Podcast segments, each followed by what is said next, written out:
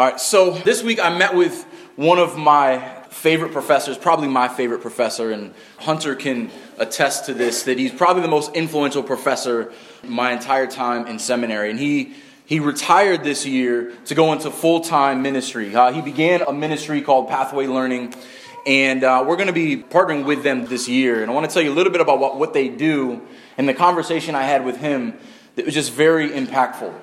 Uh, he recognized that there is a need around the world to have qualified teachers, uh, especially in areas where there's a lot of persecution in the church.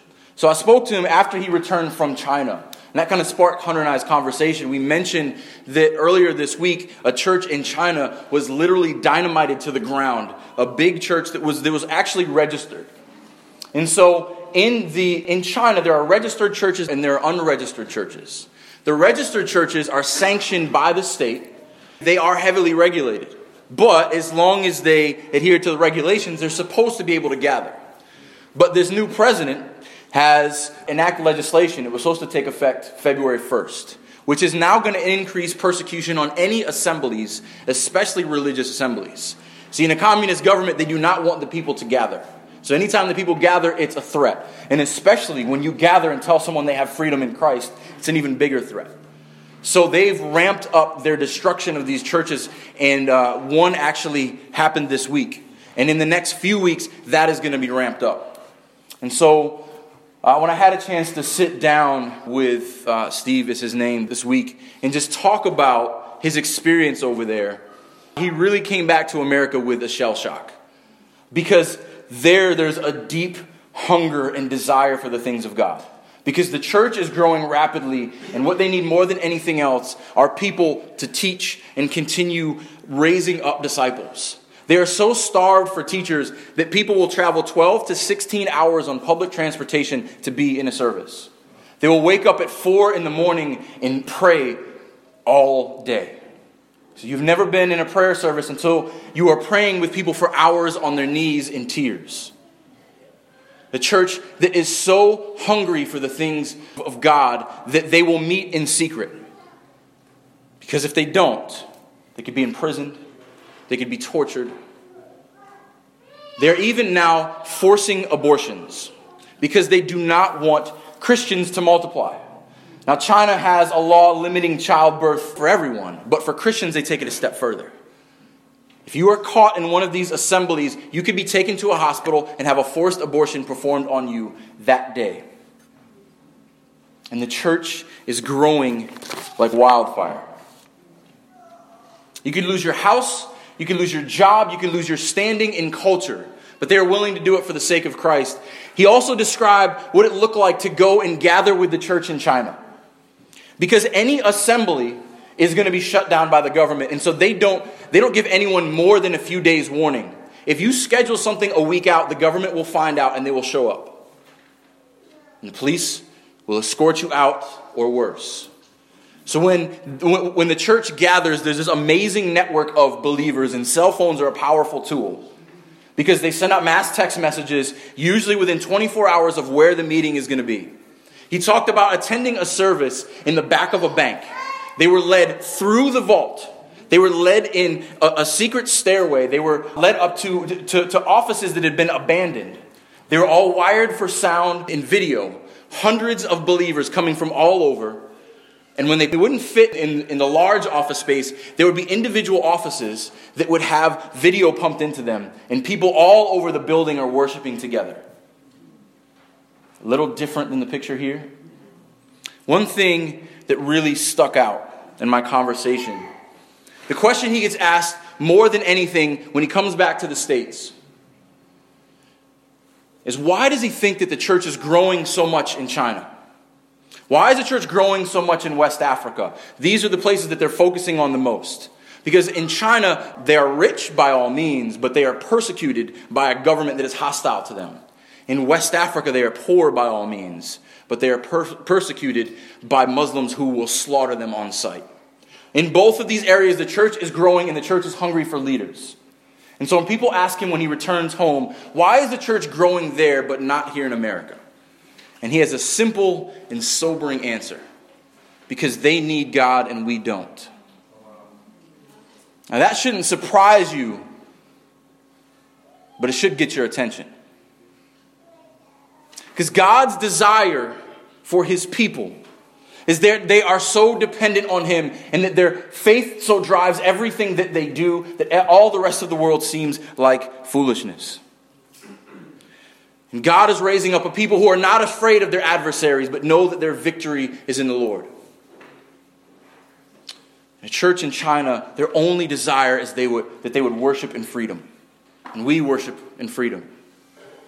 But they also know that if they were given that freedom, they would be tempted to take it for granted like we do. It's a difficult conversation to have with someone in China says, All I want is what you have in America. And he says, All I want for the church in America is that they have what you have. So I want to take a story that we're familiar with this morning the fall of Jericho. And I want us to think a little bit deeper about it. So we're going to talk about uh, some of the, the surrounding texts and where we find ourselves at the beginning of Joshua. But I want to ask deeper questions about the nature of the church and the nature of our faith. And hopefully, I'll get you to ask some questions that we don't normally ask. In this church in China and this church that is surrounding Jericho seem like they could be two completely different churches. One is on the defense, one is on the offense. And on the surface, it seems like they're in different places. But hopefully, by the end, we'll see that they're not so different. Let's look at our text this morning. We're in Hebrews 11.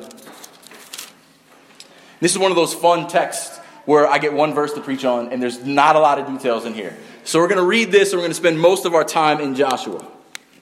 That's part of what happens when you go through an expository series and you go verse by verse, and it does not give us much to go on, but it is referencing Joshua, which is rich, and we we are going to pull a lot out of that. So Hebrews 11:30. By faith, the walls of Jericho fell down after they had been encircled for seven days. Let's pray. Lord, thank you that you are a God, mighty and powerful, in word and in deed, high above the heavens, yet dwelt among us. You are God worthy of our faith, worthy of our honor, worthy of our praise, worthy of our obedience.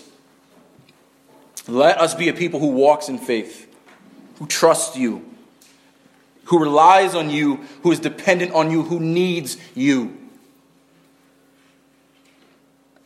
I just pray by the end of this morning, the believers in this room will rejoice in the victory that we have in you. If there's anyone in this room who does not know you in the victory that we have in you, that they would look not to their own strength, but to the one who died to secure the victory of those who put their faith in him. In Jesus' name we pray. All right, so we're in this transition between Moses and Joshua. We've, looking, we've been looking at Moses and Israel coming out of Egypt for the past few weeks. Now we're going to transition into Joshua, this great leader of the people. So turn to the book of Joshua with me. I'll kind of tell you a little bit about what's happened. Another 40 years has passed. Remember, Moses' life was marked by three 40 year periods. 40 years in Egypt, 40 years in the wilderness, and then 40 years in the wilderness again with unfaithful Israel. And all of faithless Israel had to die off. So Israel was not the biggest nation, they were not the strongest nation. And if you remember, when they left Egypt, they left as slaves. They didn't have an armory, they didn't have an army. They had faith in the Lord. Whatever weapons they had, they probably pulled off the beach from those dead Egyptians. Remember when they sent the spies into Canaan, the spies came back, 10 of them, and said, The people are giants. The Hebrews are always a very optimistic people, right? They're giants. We will, we'll never stand a chance against them. But they forgot who their Lord was. So we find ourselves in Joshua 1. I'm going to read chapter 1, 1 through 3, and we're going to look at a, a couple different passages, but we're going to spend most of our time on this fall of Jericho. But I want to set up the scene for you. So, the end of Deuteronomy, it says that Joshua is a man who is filled with the Spirit of God because Moses put his hands on him.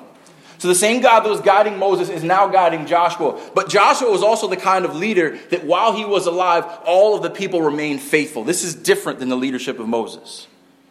So here's where I find ourselves in Joshua chapter 1, verse 1. After the death of Moses, the servant of the Lord, the Lord said to Joshua the son of Nun, Moses' assistant, Moses, my servant, is dead. Now therefore arise, go over this Jordan, you and all the people, into the land that I am giving them to the people of Israel. Every place that the sole of your foot will tread upon, I have given to you, just as I promised Moses. So this is a battle cry, right? God says, I am giving you the land into your hands. My promise to Moses will still be a promise to you. And this is an, important transition because everyone we've looked at in Hebrews 11 up to this point, they were looking forward to a land of their own. They did not have a place to call theirs. And now, Joshua is the one to bring them into the promised land. And what stands in their way is Jericho. So turn with me to chapter 5, uh, which is probably one of the coolest and most terrifying passages in all of Scripture. We were talking about this the other night, and, and sometimes we think that, that Scripture is dry, but there's this, this deep sarcasm sometimes that just speaks to me maybe, maybe just, just me but look at the end of chapter 5 so when they approach jericho Joshua, this great leader, this great man of battle, is getting ready to approach Jericho, and what happens? Verse 13. When Joshua was by Jericho, he lifted up his eyes and looked, and behold, a man was standing before him with his drawn sword in his hand. And Joshua went to him and said, Are you for us or for our adversaries? And he said, No. It's a great answer. I am the commander of the army of the Lord. Now I have come. That's an entrance. And Joshua fell on his face to the earth and worshiped and said to him, What does my Lord have to say to his servant? And the commander of the Lord's army said to Joshua, Take off your sandals from your feet, for the place that we, where you are standing is holy. And Joshua did so. This is another transfer from Moses to Joshua. A man who stood before the burning bush on holy ground has died and a new leader is standing on holy ground. The commander of the Lord's army standing before him. And that should give you some energy for battle, right? I love that. So now we turn ourselves to chapter 6, where we find ourselves. So they're in the promised land. They've gotten the backing of the Lord's secret service. And now they're standing before Jericho. Verse 1, chapter 6. Now Jericho was shut up inside and outside because, the, because of the people of Israel. None went out, and none came in. And the Lord said to Joshua, See, I have given Jericho into your hand, with its kings and mighty men of valor. You shall march around the city, all your men of war going around the city once. Uh, thus you shall do for six days. Seven priests shall bear seven trumpets of ram's horns before the ark. And on the seventh day you shall march around the city seven times, and the priest shall blow the trumpets.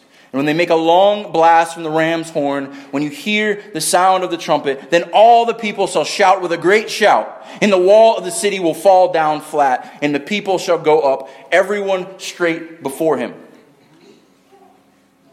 If you were asking a modern military strategist, this is not the way you would approach a battle. If anyone other than God said this, it would be purely stupid. It would.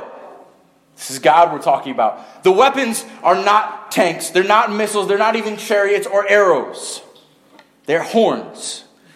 Look something like this. I was going to try to blow it this morning, but I was advised against it because I didn't get enough time to practice and I was not going to make a fool out of myself.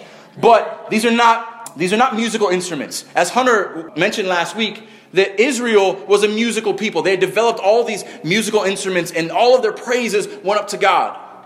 But the ram's horns and the um, oxen horns were not for music, they were for battle. They were for warning that an enemy was approaching, approaching or they were a call for the men of valor to stand up and go forward in the name of the Lord. And when these horns blew, it would have been this loud, shrill noise that would have gone on for miles. So now we find ourselves at Jericho. God has given this commandment, and we're going to fast forward. We all know the end of this story, verse, verse 20. So the people shouted, and the trumpets were blown, and as soon as the people heard the sound of the trumpet, the people shouted a great shout, and the wall fell down flat, so that the people went up into the city, every man straight before him, and they captured the city. Then they devoted all the things in the city to destruction, both men and women, young and old, oxen, sheep, and donkeys, with the edge of a sword. So here's what we know.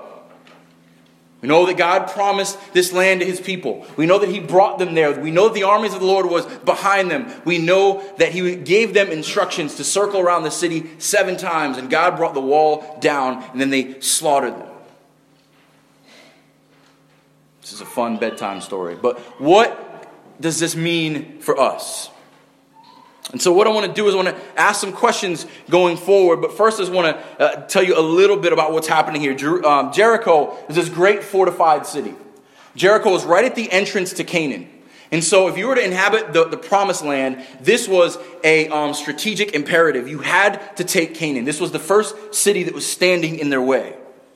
And they were also a wicked pagan people. They had a city full of devoted things. They had many gods, and none of them were Yahweh.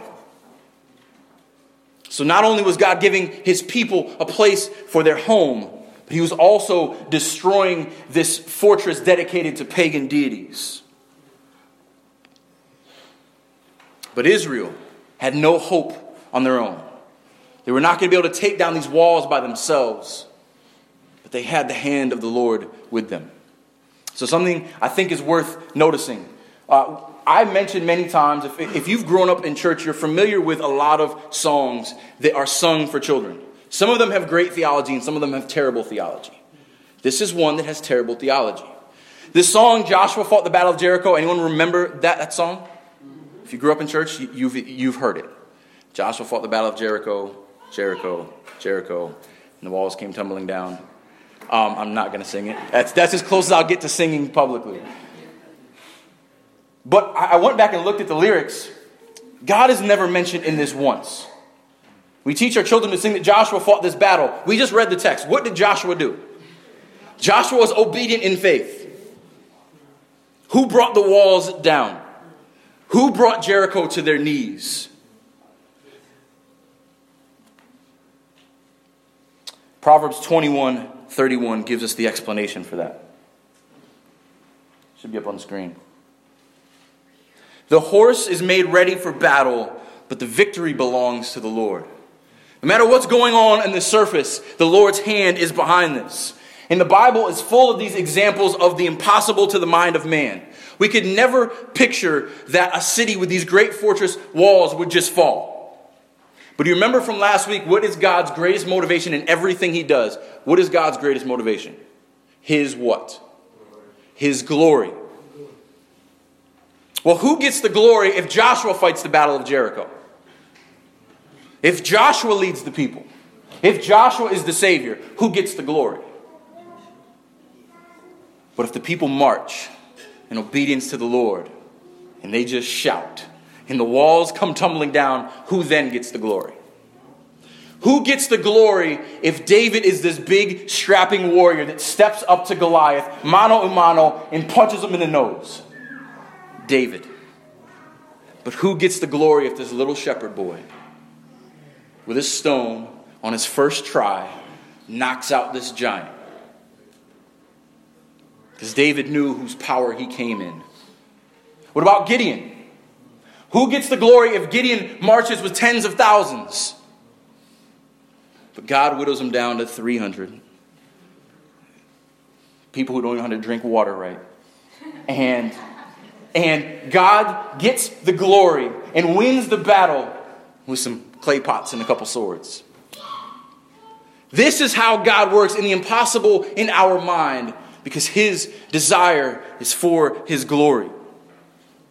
So that is the first thing we have to understand about this battle. The second thing is I don't know if you ever do this when you read these stories, but I like to put myself into the mind of the people in the story. What were the people of Jericho thinking? Because it says that they are terrified. They've heard of everything that the Lord has done. And they're standing up in their fortified city and they're looking down at these people. And the first day they march around. Okay, what's going on? Second day they start to march around. Third day, fourth day. If you're anything like me, I'm like, what are these idiots doing? Uh, they've got this. This is crazy. These people lost their mind. How much different is that than the world looks at us? Why do these idiots march to church every week? Why do they march to Bible study? Why do they read the same book over and over and over again? Don't they know that's not how we do things? The Lord has chosen the foolish things of the world show wisdom through his people. But the people did not, were not concerned with Jericho. They weren't concerned with the fortress. They were concerned with the fear of the Lord, and they were obedient. The text in Hebrews tells us that the, that the walls fall after it was encircled for seven days. It was not their actions, but their obedience that brought the walls down. And no matter how strange it may seem, like Noah building an ark or Isaac bringing his son up the mountain, it is by faith that the Lord works and by faith that he uses his people. And this, to me, I would argue, is probably a greater act of faith than the Red Sea that we saw last week. Because to me, feel like the Red Sea is probably your, your, your best bet. Because you've got angry Egypt behind you, ready to kill you. You've got fire leading you and a cloud behind you, protecting you, and the, and the ocean opens up. I think I'm moving forward.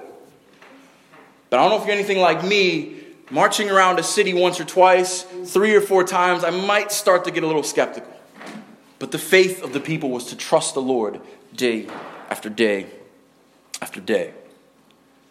And one of the hardest things to do in the life of a believer is to trust the Lord when it seems like nothing is happening. Is to trust the Lord when it seems like God is slow to fulfill his promises. Let me ask you a question.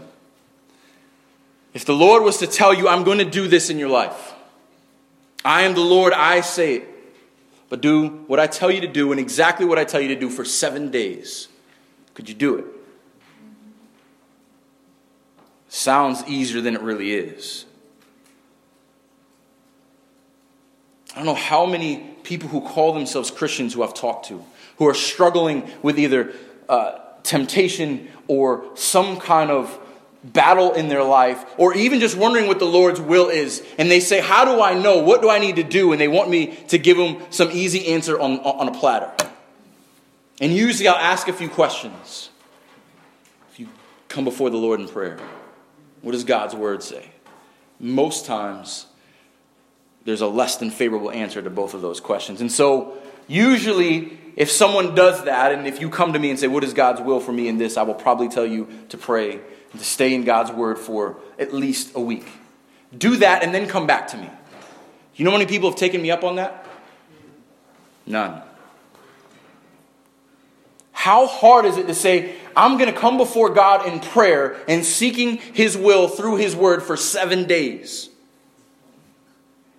We've got so many other things competing for us. We don't need God. We've got the playoffs, we've got the news, We've got Florida with sunshine. There's what? I don't know where to go with that.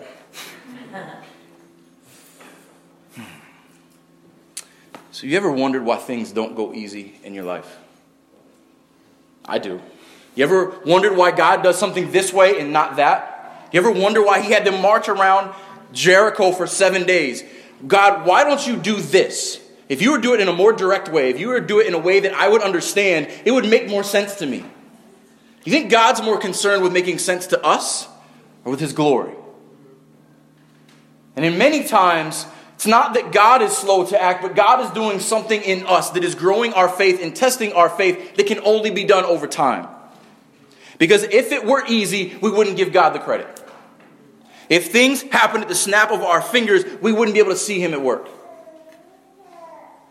when it seems like it's impossible and there is no earthly way that this could ever happen. And then it does.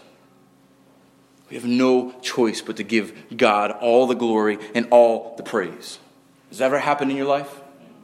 There are so many times in our life. So many stories I've heard from you where it seems like there is no way that this will ever come to fruition. There is no way that we're ever going to pay these bills. That there is no way that we're ever going to get out of this situation. And then the Lord delivers. And we can give praise where praise is due. Or we can forget, like Israel tended to do, and go on. But the lesson here is not the people of faith for a moment when everything makes sense. It's people who have faith day after day when it doesn't make sense.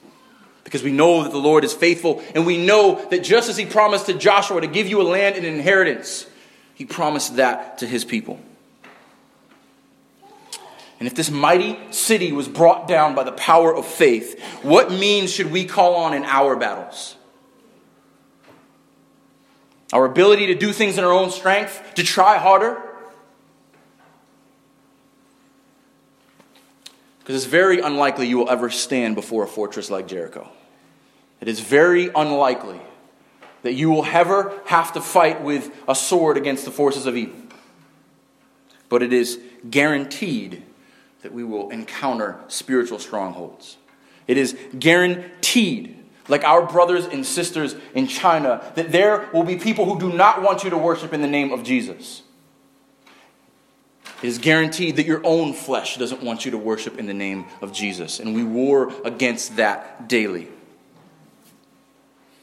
So, my next question is what type of battle was Jericho really? I want you to turn with me to 2 Corinthians chapter 10, and I think we get some insight here. 2 Corinthians chapter 10, I'm going to start reading in verse 3.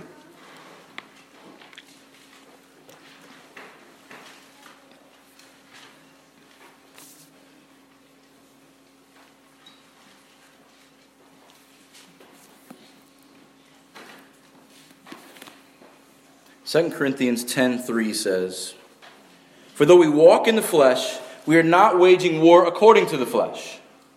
For the weapons of our warfare are not of the flesh, but have divine power to destroy, destroy strongholds. We destroy arguments and every lofty opinion raised against the knowledge of God, and take every thought captive to obey Christ." Being ready to punish disobedience when your obedience is complete. There's a few things I want you to see in this text. First of all, there's so many texts we could go to for this. We can go to Ephesians 6 and the, the armor of God, but this is sufficient to get the point across. The weapons of our warfare are not of the flesh, because these things are temporary. Our, the, the weapons are a little more lasting. And they are given with divine power to God's people to destroy strongholds. And Paul knows that the strongholds are not external, they are internal.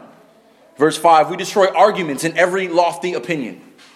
Our greatest battles are not on the outside. Our greatest battles are with ideas and doctrines that are contrary to God's word.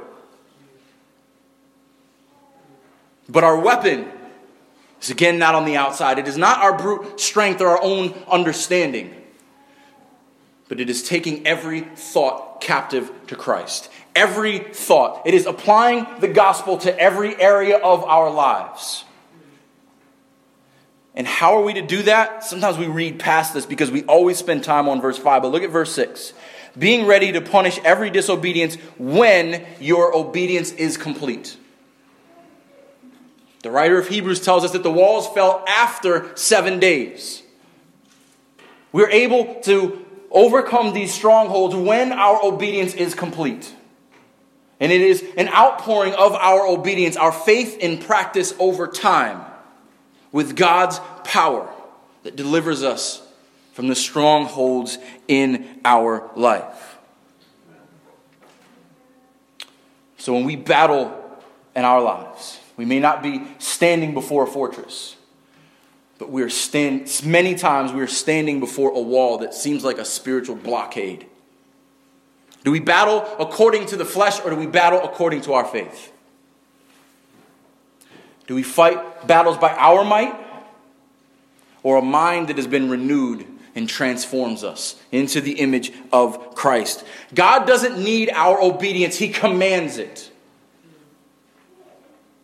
And he promises to complete what he has proclaimed. We are to be obedient people like Israel. In our Bible study on Wednesday, going through Romans, this great conversation when we talk about the nature of our faith. Where was our faith secured? It was secured on the cross. Because at the cross, in that act of sacrificing himself, Jesus went into the holy places and fought the battle for us once and for all. On that day on the cross, he conquered the power of death forever. And one day, he will conquer the power and influence of sin forever. The victory over death was accomplished by Christ on the cross. The victory over sin will be accomplished in the last days. So, what battle are we still fighting?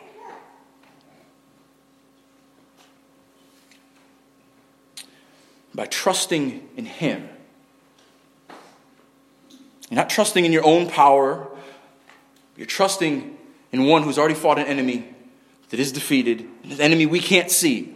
That is the ultimate victory. That is the victory that is behind everything else we do. Because coming out of the cross, if it is finished on the cross, our victory is assured. And if our faith is in the one who accomplished his work on the cross, our victory is assured. But if we're still fighting in our own strength, our own battles, and our victory is uncertain, what does that say about our faith? We forget that He is our strength. He is our shield against the flaming darts of the evil one. Temptation, pride, lust, fear, those are spiritual battles. Those are thoughts we can take captive, reminding ourselves of the gospel. Because for every believer, you know that any power that had a hold over you was nailed to the cross. And persecution is not personal. Because they hate you like the, like the ruler of this world hates your master. And the battle that is going on is much bigger and much greater than us. And the victory is much greater than anything we can ever fight in our own strength. Revelation 17 14 gives us a great picture of this. It'll be up on the screen as well. They will make war on the Lamb, and the Lamb will conquer them. For he is the Lord of lords and King of kings, and those with him are called chosen and faithful. This is the nature of spiritual warfare. They will make war against the Lamb, and, and he will make war against them, but he will conquer them. What is our role in this? Look at that last line. And those with him are called chosen and faithful. Oh, to be called chosen by the King of kings and the Lord of lords. Oh, to be seen as faithful by the God of the universe. When we stand on the power of the Lamb and His victory, we stand as chosen. We stand with our faith in Him. 1 John 5 4 through 5 says something similar. For everyone who has been born of God overcomes the world, and this is the victory that has overcome the world, our faith. Hold it there for a second. And this is the victory that has overcome the world, our faith. Do you ever think about your faith like that? Do you ever think about the gravity that trust in a Savior overcomes everything that the world has to throw at us? Because people talk generically about faith all the time. There is no faith on the planet that offers that. Unless it is in the conquering king himself. Can keep going. Who is it that overcomes the world except the one who believes that Jesus is the Son of God? That is what true victory is. There is no overcoming without Christ. There is no victory for the believer without faith. There is no faith if it is not in the Lamb, the King of Kings. We have no victory apart from Christ, nor should we want one. Most talk of victory these days sets their sights way too low. Most talk of victory these days is over temporary things and temporary battles. It's like looking down at the ground when the sky is on full display. We will fight battles here. Some will feel like we've, we've lost. But the war has been won, and the victory is the one who trusts in the Son of God. And for the church in China and the church in Jericho, the external battles look very different, but the nature of the battle is exactly the same. The weapons they use are the same And the victory is the same. Because we are ultimately saved by grace through faith in the one who conquers. But along the way, we are saved by grace through faith in the one who conquers. We are delivered from our suffering and from trials by grace through faith in the one who conquers. So, what is the nature of victorious faith? Dependence on the Lord. It must begin with God, we need you. This is not my strength, but yours. Not my will, but yours. This is not my battle, but yours. And continual obedience, day after day, whether it makes sense or not. Knowing the victory is the Lord's. And the final battle is won. This text that we read earlier in 1 Corinthians 15 draws all of this imagery together. The trumpets blaring on the final day. And death, in sin, and its hold over people is a victory. Because where is your victory, death? Where is your sting? But for those who trust in Christ, there is victory. And death and sin cannot hold them. And Paul goes on to exhortation after that. So, therefore, beloved, continue in the Lord and know that your work is not in vain. Meditate on that passage this week. It's such a great explanation of the gospel and what Christ accomplished in victory. And if you missed it, it was 1 Corinthians 15 50 to 58. So, how do we conclude this morning? It's by way of encouragement. God's relationship with his people has always been the same. God is sovereign. God is in control. God is driving history. That does not change. But in his sovereignty, he uses our faith to accomplish his, his purposes. Who are we to be chosen to accomplish his purposes? Who are we to be called faithful? But what gives him more glory? If we were capable on our own and did it, or if we were weak and frail. He accomplished mighty things through his people. His glory is much greater because we are weak. He strong. So, one more thing to note Hebrews talks about in chapter 3 that Joshua did not bring the people into the final rest. He brought them into the promised land, but that was not God's final resting place for his people. Canaan was a land flowing with milk and honey, but what God prepared for his people was so much greater. He has a place prepared for them that will never pass away. And when the Lord has his final victory over Satan, that will be the home of the believer. And this is everything that Hebrews is looking forward to. Because those who conquer with the Lord, as Revelation tells us, will endure to the end. And unlike any fortress that man can build or any church building that man can bulldoze over, this kingdom will not be shaken. This city promised to God's people will never be destroyed because he is its builder and maker. A holy, heavenly city, fortified, glowing with the radiance of God's glory for all the world to see. It is in the light of the Lamb that this city will shine for eternity. And this is the eternal kingdom promised to everyone who is covered by the blood of the Lamb. And by faith, we are hidden in that Lamb, and no power of hell or no scheme of man can overcome it. Let's pray.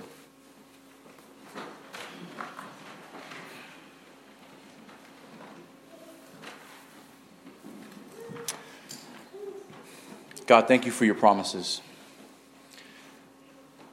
Thank you that you do not change, that your character is steadfast through the ages. You're good and righteous and true. When you promise to care for and provide and guide for your people, you will do it. Lord, help us to put our faith in you, our trust in the victory that you have secured for us, not in our own strength our own abilities. But let us stand tall in our faith. Let us be bold, standing on the finished work of Christ, who's the just one and our justifier, knowing that we will stand with him in victory forever and ever and ever. Amen.